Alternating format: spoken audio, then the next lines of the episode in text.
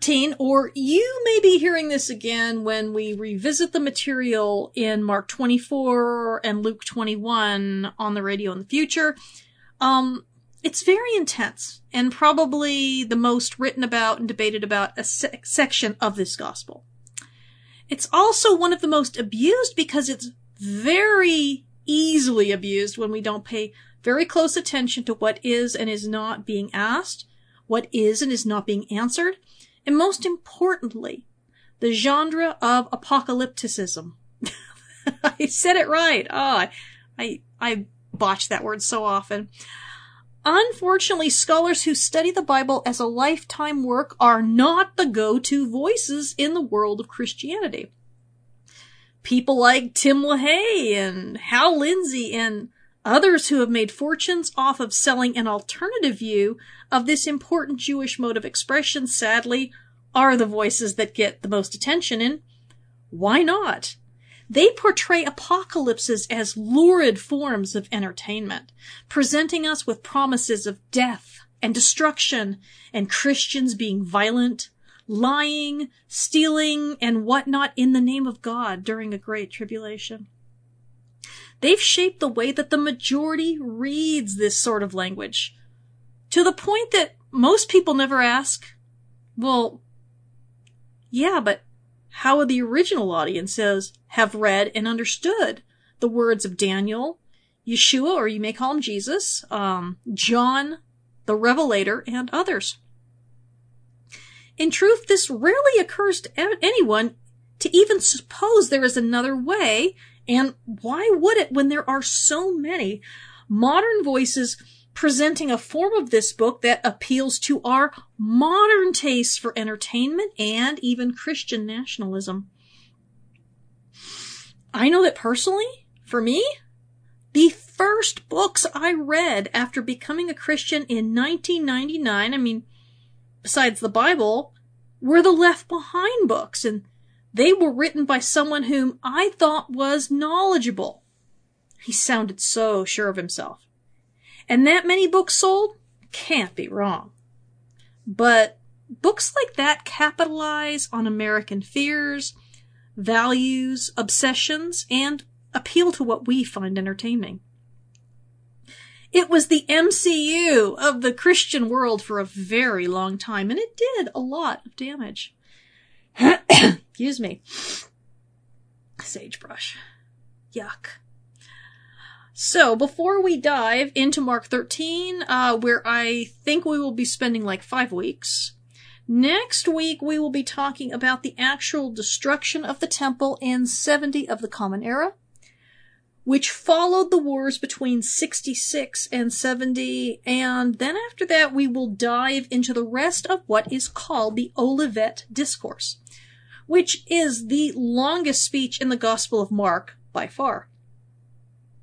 And interestingly enough, the one part of Mark that scholars believe is the oldest thing ever written down from Yeshua's words. Dating to maybe a decade after his death, burial, and resurrection. So, many people believe it is actually the document referred to by Paul in 1 Thessalonians 4.15, um, mentioned by Paul when he's rebuking the Thessalonians for being so obsessed with the second coming. It is so entirely Jewish. And of course, all of the Gospels are. And so when filtered through modern fiction writers and the majority who have not studied the apocalypse as an actual literary expression of the ancient world and particularly the Jewish ancient world, not imagining that all this was easily understood by ancient people and not understanding that this wasn't rocket science for them to understand, you know, the way it actually is for us. Well, it turns into something it was never meant to be, and the ancient context is entirely lost. Um, the fantastic imagery and symbolism gets decipher gets deciphered in a way that would make modern movie makers proud. Or not. You know, dang, those Left Behind movies were horrifyingly bad. And I say that as someone who really like, love, okay, I didn't just like the books, I love them. I'm so ashamed now. I couldn't even read a page now. Uh, just, it would drive me nuts. Um, but they're the product of the American imagination. An imagination that largely cannot understand the language of the oppressed and is therefore not in need of a sort of literature where God rips back the veil between himself and us and allows us to see the world events as he sees them. Today we're going to do a crash course in beginning to understand this sort of writing and hopefully demystify the mystery of it so that we can all interpret it with a lot more sanity. Hi, I am Tyler Dawn Rosenquist and welcome to Character in Context, where I teach the historical and ancient sociological context of scripture with an eye to developing the character of the Messiah. If you prefer written material, I have five years worth of blog over at theancientbridge.com as well as my six books available on Amazon including a four volume curriculum series dedicated to teaching scriptural context in a way that even kids can understand it called Context for Kids. And I have two video channels on YouTube with free Bible teachings for both adults and kids. You can find the link for those on my website. Past broadcasts of this program can be found at characterincontext.podbean.com and transcripts can be had for most broadcasts at theancientbridge.com. If you have kids, I also have a weekly broadcast where I teach them Bible context in a way that shows them why they can trust God and how He wants to have a relationship with them through the Messiah. All scripture this week comes courtesy of the ESV, the English Standard Version, but you can always follow along with whatever Bible you want. A list of my resources can be found attached to the transcript for part two of the series at theancientbridge.com. And oh boy, howdy, I'm going to have to add some books to that because of this teaching. Ah, making a note for myself here. So I won't forget. I may forget anyway. Now, the word apocalypse is very confusing to non-scholars, and of course, I am not a scholar, I just play one on the radio. The word regrettably dredges up expectations of foretelling, doom and gloom prophecies, and harbingers of death and destruction. But that's actually the opposite of what an apocalypse is about in real life.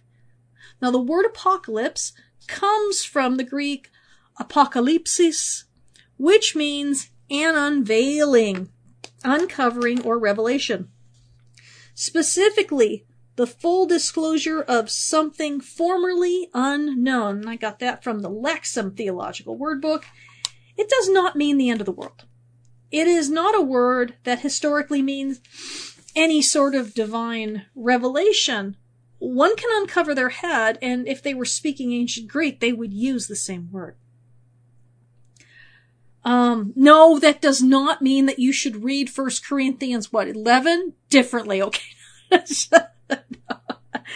um, so when we see the first verse of Revelation and we see that this is the revelation of Jesus Christ, we are going to be secondhand witnesses to certain things throughout this quote unquote revealing. And namely, we're going to see the world as Yeshua sees it from his vantage point, seen at the right hand of Yahweh seated at the right hand of Yahweh. More specifically, we're going to see the way the world of imperial Roman oppression looks not from the human perspective as one living it and subjected to all the propaganda, but we're going to get the big picture from a heavenly and more accurate frame of reference. In a nutshell, what does God see when he looks at the situation of the various churches in Asia? What people see and feel in the midst of oppression and trial is often hopelessness or apathy, depending on how comfortable their life is and how well they're able to get along with their oppressors. But an unveiling gives those who are suffering and collaborating both hope and severe criticism by God showing the former that in the end he will win and they will be rewarded for their faithful witness, and the latter that they are in extreme danger of being cast out. Weeping and gnashing of teeth, guys.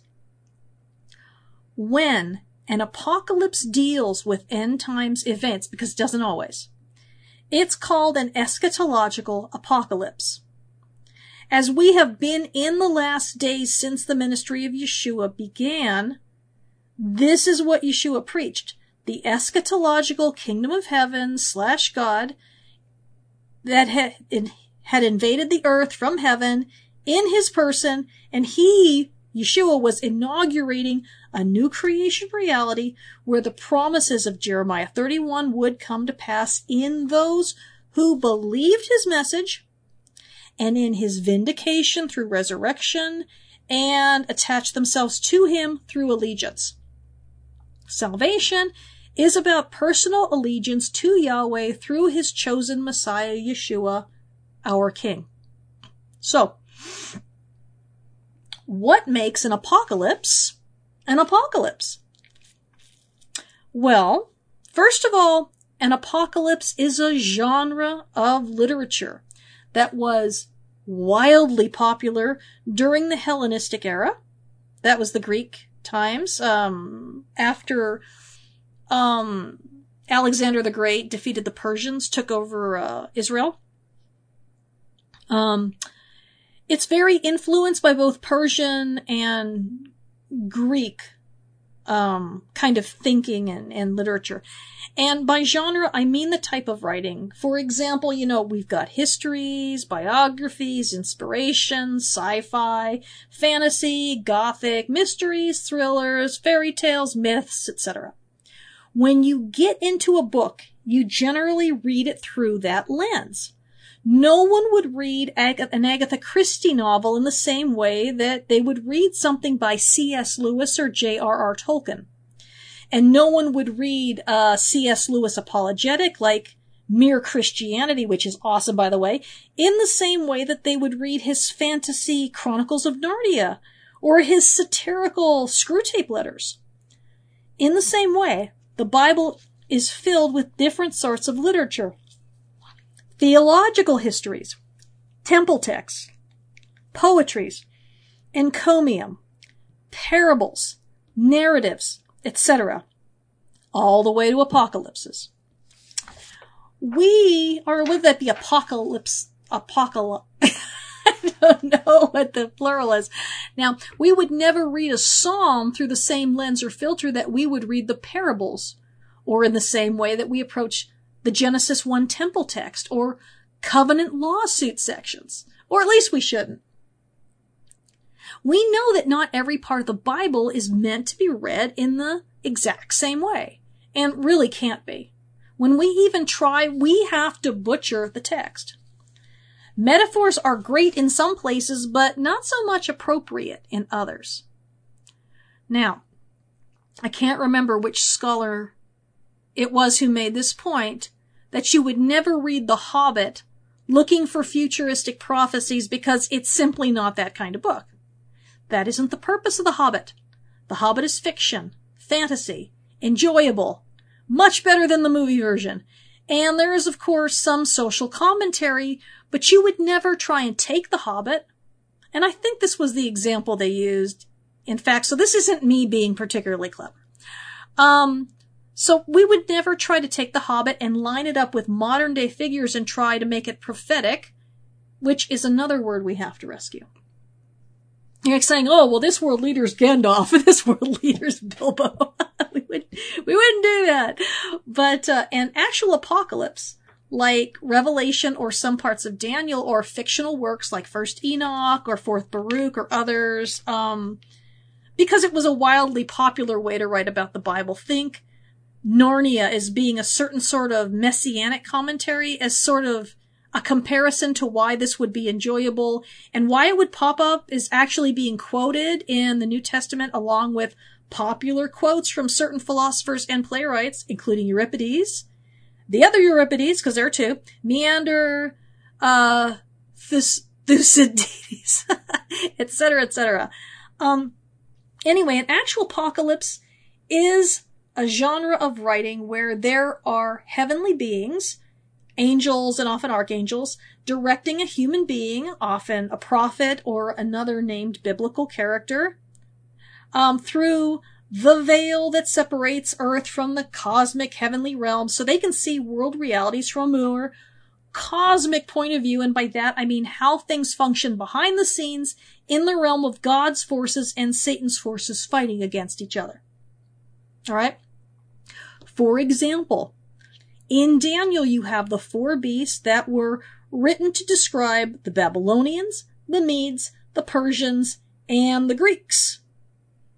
Um, instead of the, wait,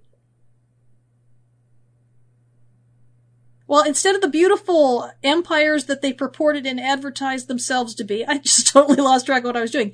Reigned over by virtuous kings, doing righteousness and justice. Daniel is served to a guided tour where he sees these empires as they truly are. Beastly abominations devouring everything around them from people to lands to resources, and all in pursuit of earthly glory while calling themselves saviors and in the East, actually portraying themselves as divine a lot of the time.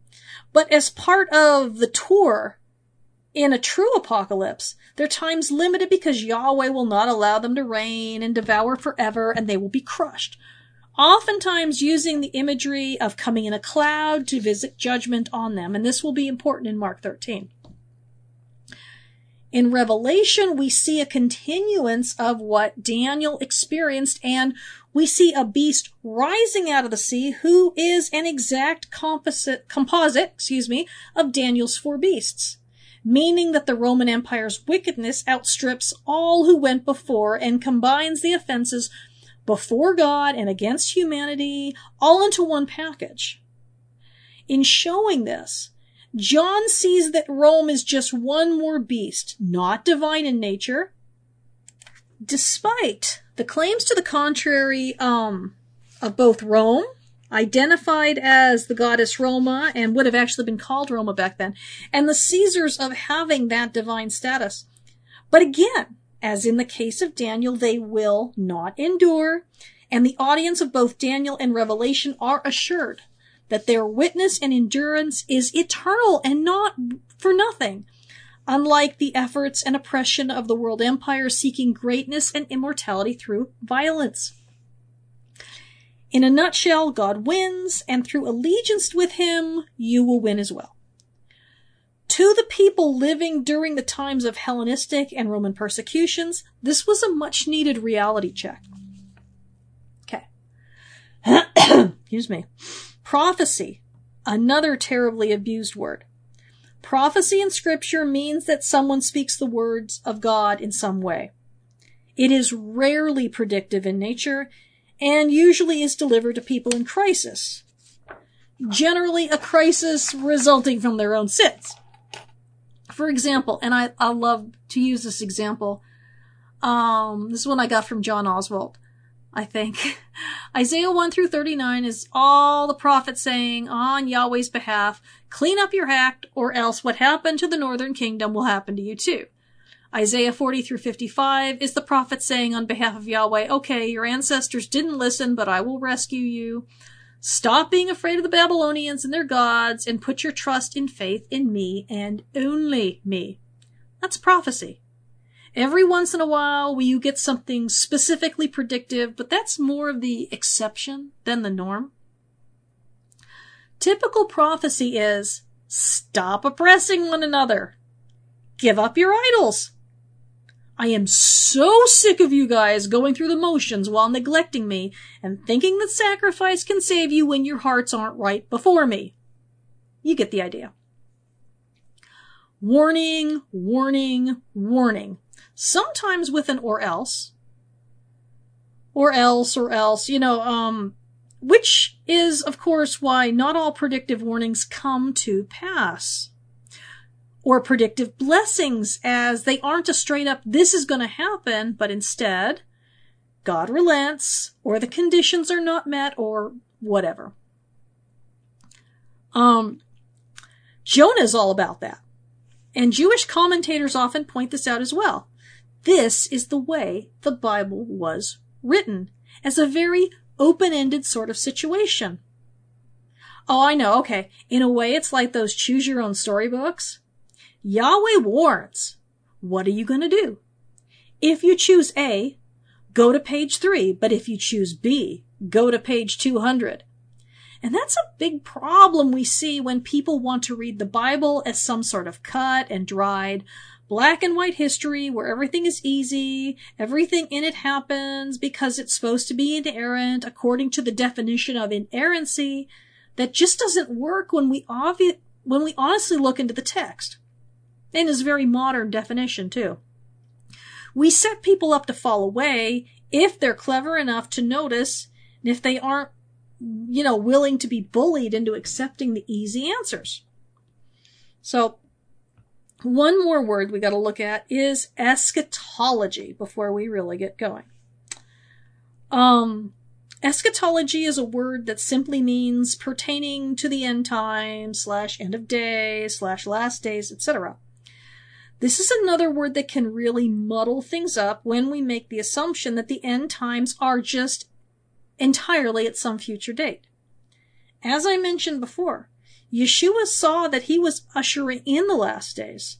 And I hate to say it because here is another abused word, but you know, a new dispensation, um, or a new reality for humans and for the world, but you know, where the sons of God are being revealed through being changed on the inside via the agency of the Holy Spirit. And the gospel would be preached to the ends of the earth so that Yahweh would no longer simply just be the God of one people group, but instead God over the entire world. Worshipped by all peoples and all to- of all tongues, tribes, and nations. And um, Mark 13 has to be read with all these things very clear in mind, or we're going to read into it things that are not there and we will ignore what is there, which generally happens when we're just, you know, reading it without help. Okay. So going back to apocalyptic language now, uh, there's a difference between an apocalypse and scriptures which use apocalyptic imagery. An apocalypse is a genre or a type of literature and apocalyptic language is something that can and does pop up in non-apocalyptic books. I actually wrote a blog about this where I explained the difference, and I'm just going to rehash that here because it makes a whole, it makes it a whole lot easier to explain that not everything that appears weird is predictive. Uh, God uses this sort of imagery and symbolism to talk to people in dreams and even ordinary nonprofit types like me.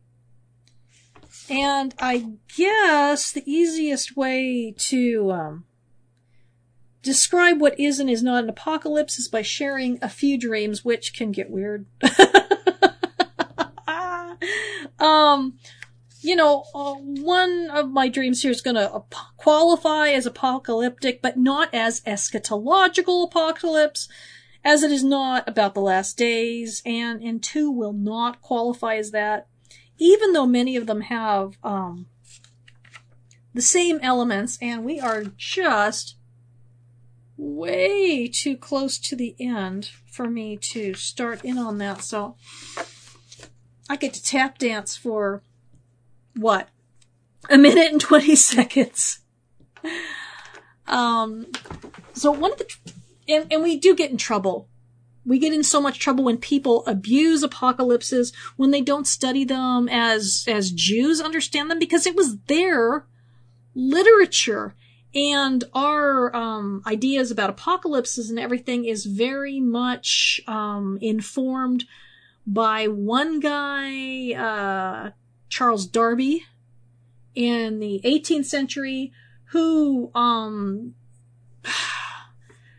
he really read a lot of stuff into the scripture based on the um, vision of a very sick child. Uh, what's her name? Mary McDonnell Gosh, I can't remember now.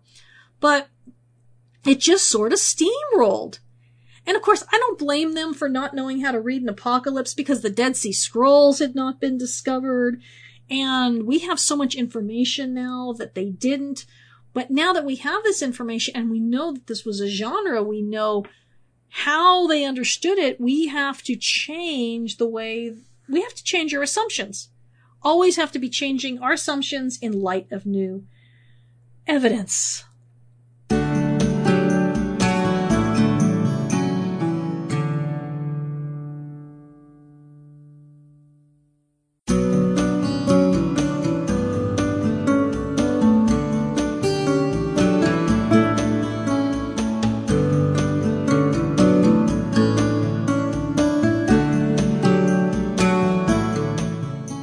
Hi, I'm Tyler Dawn Rosenquist, and welcome back to the second half of Character in Context. And this week we are talking about apocalypticism, prophecy, and eschatology.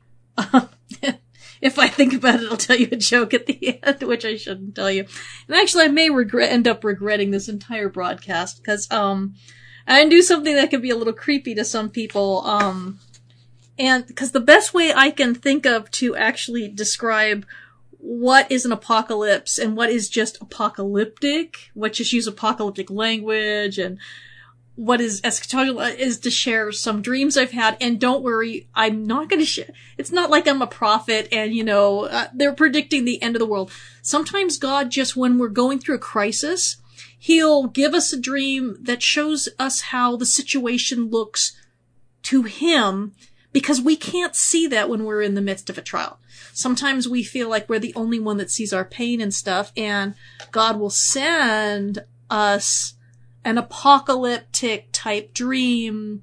You know, not the end of the world. That's not what an apocalypse means. Just to show us how things look from his point of view. So the easiest way I can even think of do this is just, we're gonna start. So, um, the first dream, first dream is not a fully realized apocalypse but having the same revelatory kind of elements and symbolic language, uh, greatly abbreviated because it would be inappropriate. It's, it's bad enough. So in the dream, I was in church and I was watching myself up on stage being sexually violated by the pastor. And no, it wasn't graphic. Okay. He looked like a monster. People were watching and throwing money at him, financially supporting his actions. And I had this dream back in 2004. And um, so there are no angels in this dream. But it was revelatory during a time when I felt completely rejected and abandoned by my church family, which I had been, after the pastor launched a smear campaign against me, lying about the contents of a letter I had written him privately. Um, as I mentioned, there's no angel saying anything like, look at this and there was no call for me to be, to endure and be faithful. This was simply a dream showing me what the situation looked like from God's point of view, with the pastor violating me and, you know, and by continuing to pay him while knowing what was going on, the congregation as complicit. It's very simple, nothing complicated. But you needed the context of my life to understand the trial I was enduring at the time. Without the context, the dream could mean a lot of other things. Um, it helped me to endure the abuse that God had previously told me to bear quietly.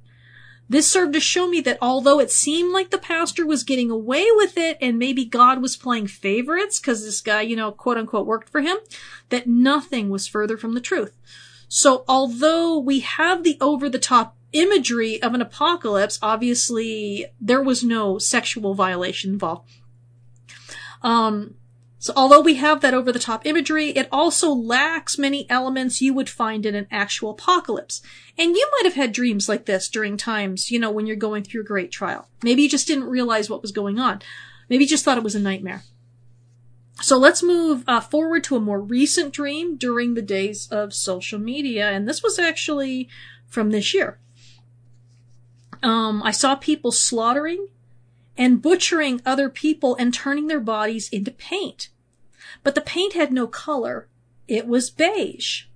It was lifeless. How could so much blood and violence not be obvious in the final product? And that's what I wrote. Um, like I said, that was from this year. So again, no angelic figures, but the symbolism is again monstrous and horrifying. That's how symbolic language works. Are people actually doing this? No. But this is how God sees the slander going on on social media walls, which is where paint goes, right? He loves a good pun. People are butchering one another and plastering it all over their walls, and it looks absolutely normal, aka beige, to us, and even boring when it should be horrifying. Now, without the social media context, Someone might mistakenly interpret this dream in such a way as to believe that people are actually committing murder and turning it, turning the bodies and it wasn't just the blood. It was everything into paint, and we will end up with a desperately lurid conspiracy theory on our hands. Uh, but this is how God communicates in dreams. The imagery is always more severe than what we see on the surface in real life. So this is a wake up call to see what internet slander looks like from God's point of view. All the gossip about other people and generally posing as something far more righteous. The next one actually does qualify as an apocalypse, albeit a personal one and not for the world or the end times and therefore not an eschatological apocalypse. Again, without the personal context of a specific event in my life, it's meaningless. And to make it easier, I'll let you know we were living out in the country at the time. This was December 2015. As a matter of fact, it was December 25th, 2015. Don't ask me how I remember the day. Not pleasant. Um, I was standing on my porch with Mark. Mark's my husband. And a farmer driving an old truck was barreling onto my property. Almost hit my above ground septic tank. That's what we have out in the country in Missouri, okay? Um, and as he turned toward the chicken coop, because we had chickens, I realized he was quote unquote, because I said this in the dream, driving like a damned fool. The back of his truck, I noticed, was full of dilapidated chicken coops, and he dumped them unceremoniously onto my property. It was then I noticed that Mark was carrying me in his arms, but then I realized it was not Mark but the Lord. The farmer sped off, never even bothering to acknowledge my presence. We went over to the chicken coops, looking for anything of value, but all we found was chicken, um, you know, poop. Lots of it. I found myself on the farmer's property later in the dream, and there were a lot of tourists and spectators there. Farm animals, but trapped in cages. The ground wasn't solid, but deep mud and probably a lot of it manure. I saw a man and realized he was an angel, and so I asked him, What must I do? He told me that if I engaged the farmer, um, that I would have to do it on his turf and that I would come out filthy, but if I refrained, then I would come out clean. Suddenly, I was in a house, impeccably clean and gleaming white on the inside, obviously not mine. And in every room there were spotless white bathrooms. There were maybe five of these bathrooms. No matter where I went in the house, there was a place where I could get cleaned up and stay clean. So, in this one, although it does not concern eschatological concerns, you know, the last days stuff, it had the other trappings of an apocalypse. It had a personal, encouraging encounter with Yeshua, Jesus. It had an angel giving me guidance. It had a warning of what would happen if I was not faithful to the commandment I had been given as to how to handle the situation that I was still ignorant of in real life, because uh, it it had happened, but I didn't know it yet. And encouragement as to specific promises of what would happen if I did obey a situation that had not happened yet, mm, it had, but I would be unaware of it for a few more hours, was being portrayed in a revelatory way where I could see how God viewed it.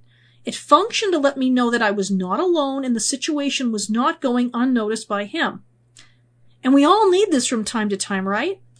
As in any apocalypse, the oppressed have an ally in God, and the oppressors are shown to be condemned, foolish, unable to deliver able to deliver nothing but chicken poop, no matter how much of a crowd they draw or how popular they are.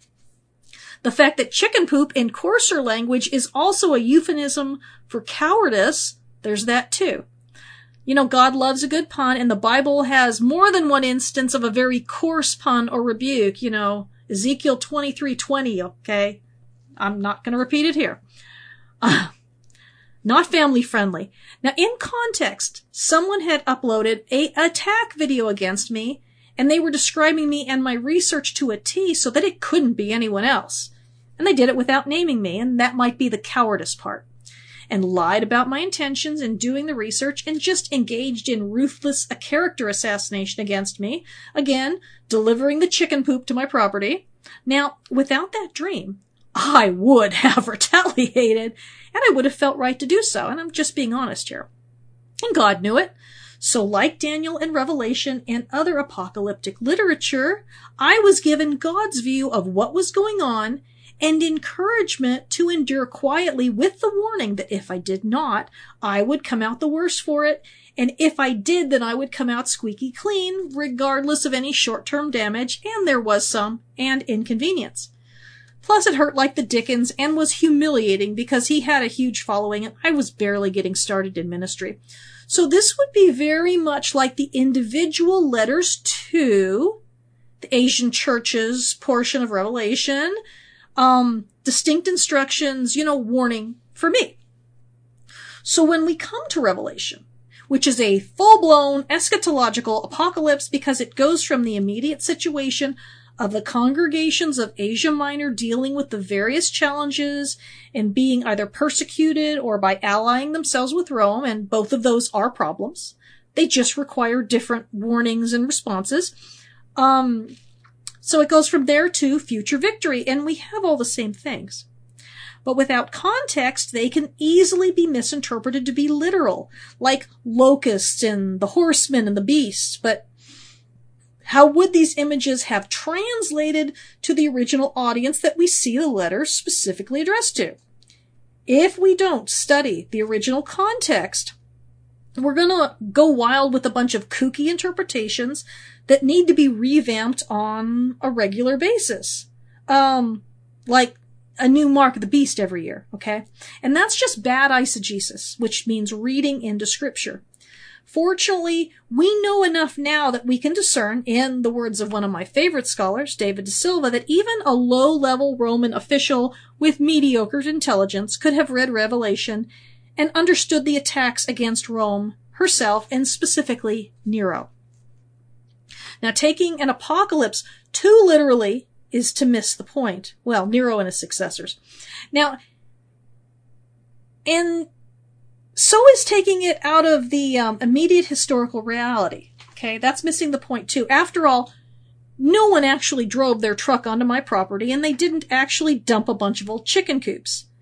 I'm sure the ground, their place, is not literally ankle deep in mud and muck. I'm sure they don't have farm animals on display in cages. And no, I've never been to his farm. Nor have I ever been in a house that clean with so many bathrooms. The important thing was the message, the clarification, the warning and the promise and what it meant to my walk. It was a pseudo apocalypse for me and my promised endgame of coming out clean. Uh, which even if you were one of the people watching and spreading that video around, you must know by now that I came out of the entire situation clean and unscathed and even vindicated in that research he wanted to destroy me over. The other guy who did it, not so much. Now, in the same way, Revelation is a message to the churches in the midst of trial and temptation that no matter how things look to them on the ground now, God sees the situation differently and is calling them to endure with faithfulness and integrity and a spotless witness. And a further promise that in the future there will be vindication and victory even if they are not alive to see it. Can we glean anything from Revelation? Oh, absolutely. Can anyone glean from the dreams I had if they were going through something similar? Yeah. But only when not deprived of the original situational context. Otherwise, we're going to end up with a story of nuclear weapons and Apache attack helicopters and miss the point of the apocalypse entirely. God wins. He sees the injustice. Be faithful and endure to the end. So, I want to quickly address some of the apocalyptic symbolism of Mark 13, which obviously isn't an angelic guided tour of what their situation looked like from behind the veil, but was specifically predictive in nature and was all fulfilled with the exception of the parousia, which we will be talking about later because again, another desperately under- misunderstood concept in modern times, but which was a big no da for the first century Roman audience of the Gospel of Mark, or for that matter, the Jewish audience of Matthew. Now, I was just studying this morning actually the whole coming in the clouds thing, which speaks of a visitation of judgment, which of course can be good or bad. We aren't literally talking about real clouds. This is apocalyptic symbolism for a cosmic event, which is something that happens, you know, on the divine side of things that we only see the results of, like we've been saying. let's look at Isaiah 19, verse 1. Um, a prophecy against Egypt. See, the Lord rides on a swift cloud and is coming to Egypt. The idols of Egypt tremble before him, and the hearts of the Egyptians melt with fear. Okay, the coming in the clouds here is specifically associated with a visitation that brought civil war upon Egypt. Later, in Nahum 1 3, we see another visitation mentioning clouds against Nineveh. The Lord is slow to anger and great in power, and the Lord will no, by no means clear the guilty. His way is in the whirlwind and the storm, and the clouds are the dust of his feet. Obviously, this is not literal. There are other examples, but we can also tie it into the much abused bundle of verses from 1 Thessalonians 4, starting in verse 15. For this we declare to you by a word from the Lord, and scholars, like I said before, believe this to be an early written account of what is now Mark 13, that we who are alive, who are left until the coming, parousia, of the Lord, will not precede those who have fallen asleep, for the Lord himself will descend from heaven with a cry of command, with the voice of an archangel, and with the sound of the trumpet of God, and the dead in Christ shall rise first. Then we who are alive, who are left will be caught up together with them in the clouds to meet the Lord in the air, and we will always be with the Lord.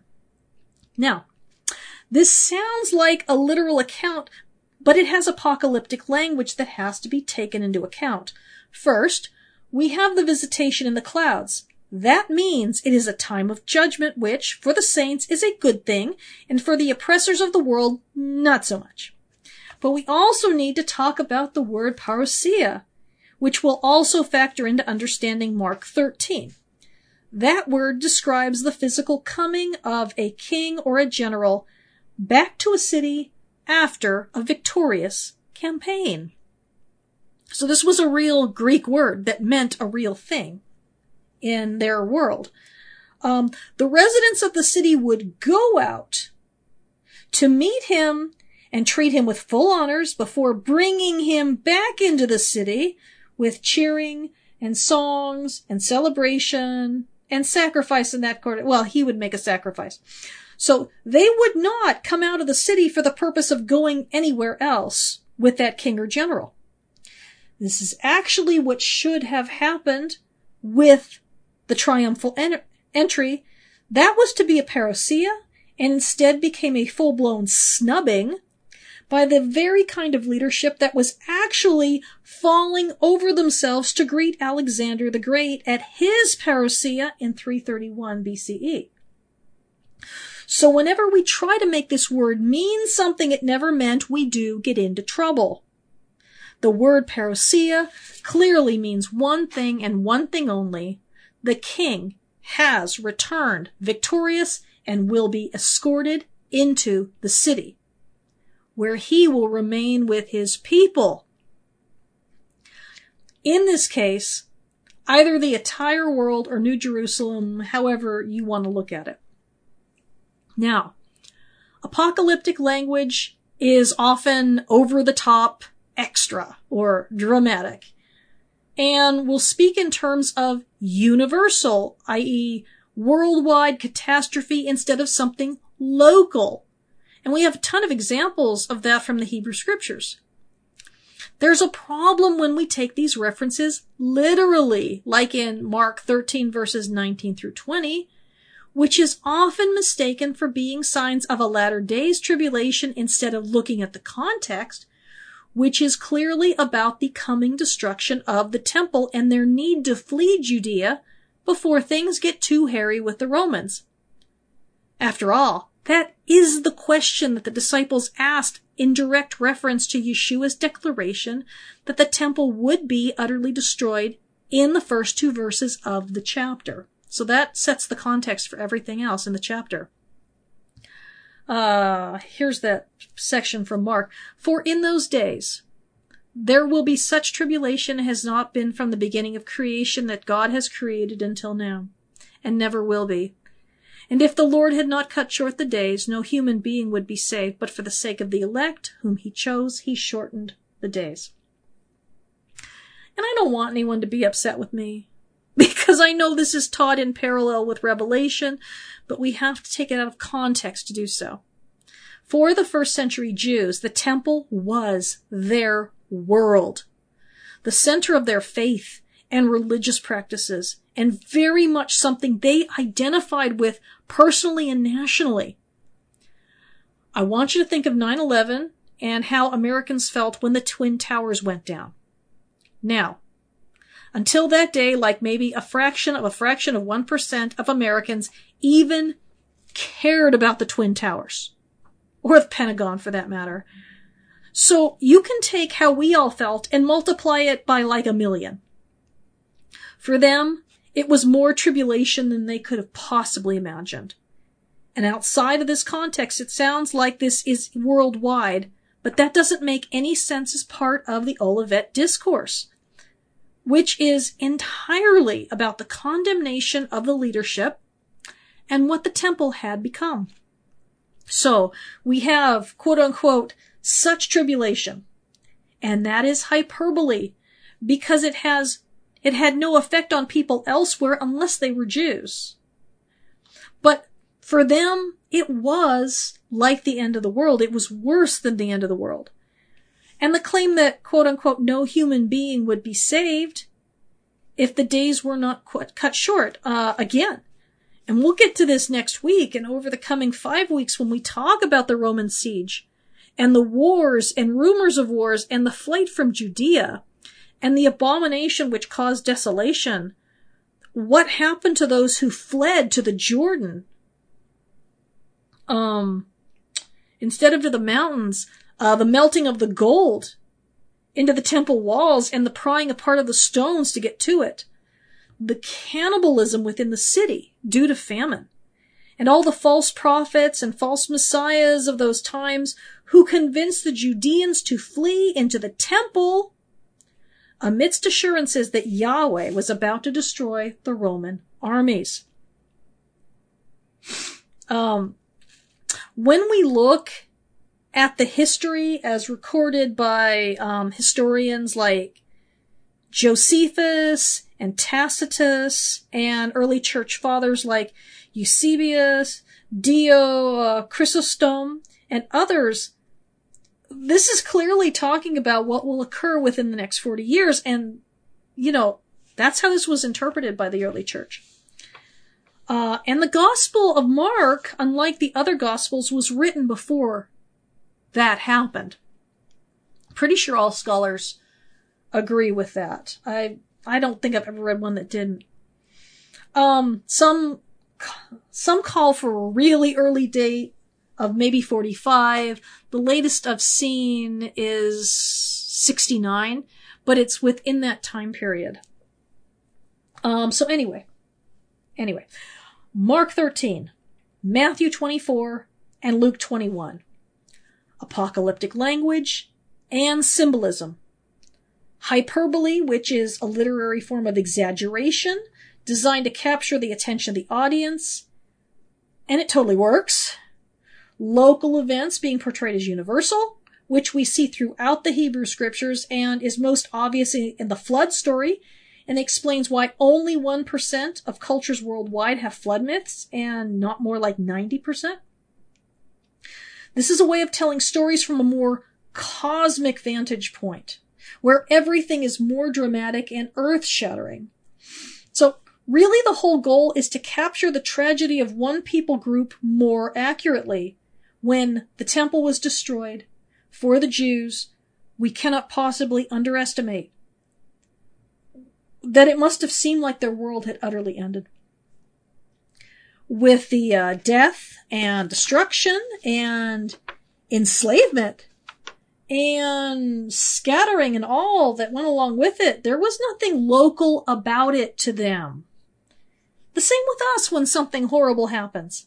It doesn't matter what the rest of the world is dealing with because all we can see is the end of the world as we knew it. Okay? So anyway, that's what that's what apocalypse That's what universal language does. And it's so important to understand all this stuff. Anyway, uh, I think, yeah, next week we're going to be talking about the destruction of the temple. See you then.